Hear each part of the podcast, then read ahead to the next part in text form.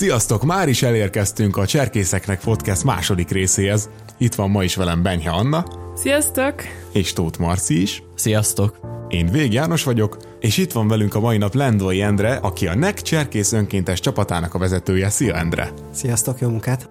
A mai nap tehát veled fogunk beszélgetni, és azzal indítanánk, hogy te személyesen mit tartasz ebben a projektben a legnagyobb kihívásnak? Na, hát a legnagyobb kihívásnak én azt tartom, hogy ez egy eléggé különleges rendezvény lesz, ahol sem azt nem tudjuk egészen pontosan a pillanatban, hogy kik fognak összegyűlni erre a szolgálatra, sem azt nem látjuk egészen pontosan, hogy milyen ütemezésbe fognak ezek a szolgálattevők megjelenni, de mégis az egy fontos célkitűzésnek tekintjük, hogy személyes történet tudjon ez lenni mindenki számára, személyes élmény, és ne egyszerűen biodíszletként legyünk ott a tömegben, hogy milyen szépek a cserkészek, vagy milyen csúnyák, teljesen mindegy, hogy honnan közelítjük meg a dolgokat, de egyszerűen ne az egyenruhánk, és ne csak a nyakkendőnk és az egységes megjelenésünk legyen az, ami megfogja az embereket, hanem sokkal inkább legyen ez egy olyan rendezvény, amelyben mindenki a maga lelki útját is végig tudja járni, és úgy tud visszaemlékezni majd erre, hogy ez egy nagyon klassz dolog volt, ahol komoly munkát végezhettem, jó csapatba lettem, és büszke lettek arra,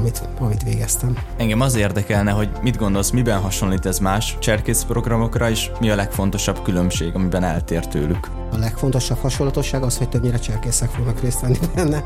A legnagyobb különbség pedig az, hogy nem csak, hanem is. Tehát ez egy olyan rendezvény lesz, ahol cserkészek fellépnek, cserkészek dolgoznak, szolgálatokat végzünk ismételten, hogy egyébként ezt megszoktuk a saját köreinkbe is, viszont a szolgálatunknak az iránya az most a tágabb közösség felé irányul, és egy olyan fajta rendezvényen próbálunk tőlünk telhető, inkább azt mondjuk, hogy tőlünk szokott összeszedettsége, vagy annál egy kicsit nagyobb összeszedettséggel részt venni, amiben nagyon sok nem cserkész, tehát mondhatjuk így, hogy civil résztvevő van, és őket is próbáljuk segíteni abban, hogy minél mélyebben tudják megélni azt a üzenetet, ami ennek a rendezvénynek az ő személyes üzenete. Számukra szóló személyes üzenete, így pontos. És most éppen hogy áll a felkészülés? És mit gondolsz, milyen kifutása lesz a programnak? Nem áll a felkészülés, hanem halad. Most ott tartunk, hogy meghirdettük a programot, látjuk azt, hogy mit szeretnénk. Összeállt egy komoly csapat, aki szervezi, gyűjtjük a résztvevőket, tehát már a jelentkezési folyamat is zajlik a maga útján. Úgy néz ki egyelőre, hogy az egyéni jelentkezési forma az a népszerűbb, de mondjuk az a gyorsabb is, tehát úgy gondolom, hogy itt a következő hetekben azért ki fog még egy-két dolog derülni. Úgyhogy szépen alakul a maga útján a dolog, persze nyilván az ember kíváncsi, meg jó lenne, hogyha kicsit gyorsabban lenne, de vannak olyan dolgok, ami az idő kell, tehát egy gyereknek is kell 9 hónap, hogy megszülessen, egy ilyen csapatnak is, hogy összeálljon, felkészüljön, és még mosolygós is legyen, ahhoz azért kell az az idő, amit erre kell szállni. Ja, és milyen kifutása lesz a programnak? Hát, óriási siker lesz, természetesen. Nagyon büszkék leszünk egymásra, aztán egy kicsit magunkra is. Szerintem mindenki a jobb kezével fogja megveregetni a bal vállát, és a szomszédjáit is, és egyébként pedig nekem az az érzésem, hogy tényleg egy olyan rendezvény lesz, amire büszkék lehetünk. Azok is, akik ott voltak, mint szolgáltatók, meg azok is, akik egyáltalán cserkészek, és azt mondják, hogy igen, ez a közösséghez tartozunk, aki erre is képes volt.